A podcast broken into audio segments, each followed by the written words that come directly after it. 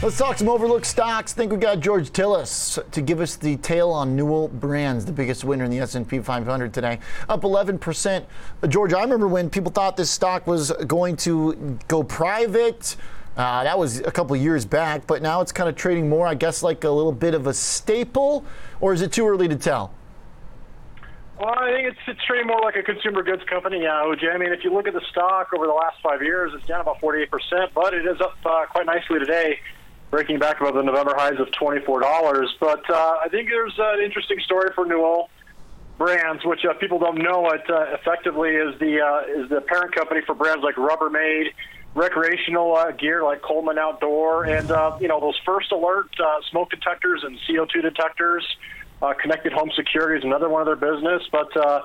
At the end of the day, they did report earnings where they actually posted core sales that were up about six percent year over year, and on an adjusted basis, it beat the estimates coming in at 42 cents, uh, beating it by uh, beating the 32 estimate by 10 cents.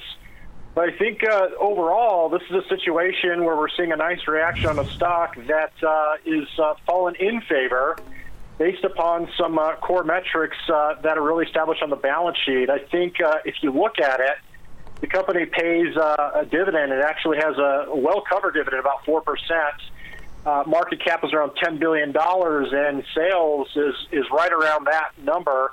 So it's not trading at a very uh, expensive price to sales multiple, uh, despite the fact that, you know, growth in the company, even for Q1 guidance, is only estimated to be between 2 and 4% on the core basis. Uh, the company does have uh, about $4 billion in common equity with 5 billion of debt, but uh, I think this is what's interesting is they have two billion dollars in cash. Uh, I think the company has made significant numbers of acquisitions of multiple brands. They've expanded aggressively in terms of their um, their brand offerings, not necessarily in their financial fitness, but this might be mm.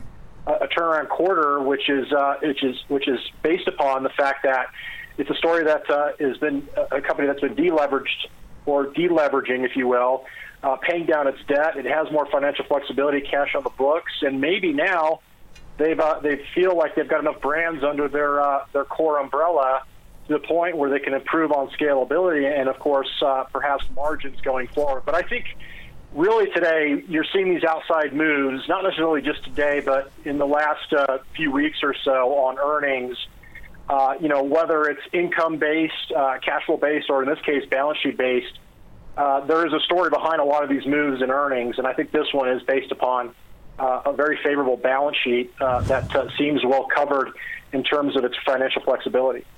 Okay, so it's a complicated story, George, because the problem wasn't that they didn't have enough products; was that they had too many. Right? They were spinning some right. off and stuff, and they're having trouble with some of the strollers and I know, but uh, Rubbermaid, a few of the other brands that have um, stayed in there. In today's market response, I think kind of says this because the initial tick was uh, a little bit lower as the report came out, and because the revenue wasn't perfect, it wasn't obvious that this was going to be a big rally. It seems like that kind of turnaround element had to win the market over, and then the stronger it got on a weak day, the more impressive now this move becomes.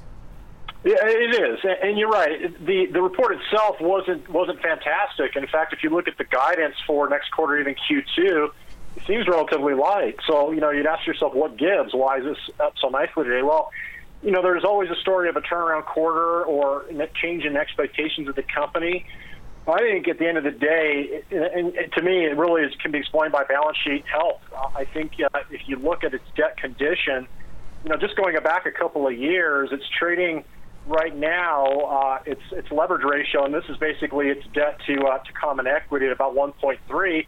Just a, a, few years back, it was trading over three, three and a half, and, and so uh, times uh, equity. So that that means the company has uh, spent quite a bit of money, debt financed, uh, to say the least, to make it brand acquisitions.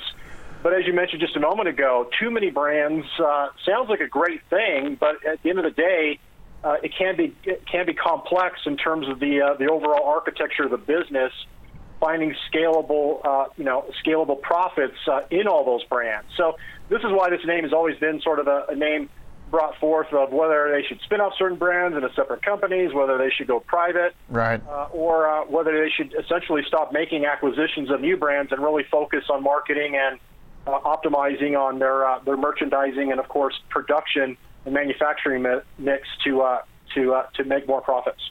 All right, George, your other stock today um, is uh, more overlooked. It's very different. Uh, give me the 60 second uh, explanation for Carpenter Technologies sell off. So this one was up on the day. The Carpenter went the other way. Uh, or sorry, Carpenter actually was having was okay too. Uh, what's going on here, George? I mean, they make like materials and coatings for some yeah. pretty high tech stuff, planes, engines, and stuff like that. Yeah, so they're, they're, they're basically yeah, it's they're a specialty metals fabricator and the end markets, and this is why the stock is actually down over the last three years. I think it's down about 12 or 13 percent now the last three years, even though in the last uh, couple of weeks or so it's done extremely well. It's aerospace. Uh, aerospace was a big hit because of COVID. They also have industrial, commercial, machinery, energy, consumer durables as terms of their, their product markets. Uh, in defense, but I think their premium alloys, and especially titanium metals and uh, specialty steels, which are heat and corrosion resistant, have primarily been used for aerospace technologies and, and the aerospace business. It really follows in line with other aerospace companies and even the airlines, interesting enough. But I think this is a very interesting company because if you look at today's move, it wasn't an announcement from earnings. Uh, they actually announced earnings on the second. This is an upgrade and a pretty significant move on the back of that. JP Morgan upgraded to 53. They actually see improving aerospace end market demand as well as pricing power, uh, which is, again, a key ingredient in its uh, turnaround story. And I say turnaround because if you look at its top line sales, uh, back pr- prior to the pandemic, they were selling on an annualized basis about $2.4 uh, billion worth of, uh, worth of sales. Uh, based on last quarter, 1.6. So they're down still about 30% in terms of total sales from the pandemic. And I think, you know, having seen six consecutive quarters of declining sales prior to last quarter, uh, where we actually saw stabilization, this might be a turnaround story with a company that did generate free cash flow last quarter, and its net uh, loss uh, is actually getting better. It, it, had 200 million two quarters ago in terms of loss, 140 million last quarter. And so what this is is an inflection point in the, in the company's profitability profile with improving revenue metrics. And I think. Mm there might be a you know a, a nice uh, cyclical element to the name, uh, alongside its competitor Allegheny Technologies, which has been another runner uh, as of the last uh, you know year to date or last uh, month or so, and I think it has to do with the cyclical demand for aerospace. Uh, metallics and metals, maybe this is a turnaround for the company as well as the entire industry group. But the other, the other thing, just quickly, OJ, yeah. to go. They, they do use their specialty products and materials and EDs sensors, and even 3D printing, uh, which is another uh, industry that they serve. All right, nice. Uh, CRS, good overlooked one for us, George. I think the first time we've had that stock on this segment. Uh, with the macro connection, too, that's what's particularly interesting. Newell's bounce, the kind of turnaround story, sometimes those can be fickle with stocks. You need a lot of follow through, specifically from the business going forward. For Carpenter, yes, there's some earnings behind it the past week and some analyst notes, but there's also macro pull here with the connection into industrial parts and the need for some of these materials, probably some good pricing power too. So, an interesting one that has uh, bigger implications. Nice find, George Tsilis, our overlooked stock hunter. Thanks, George. Have a great weekend, Mr. T.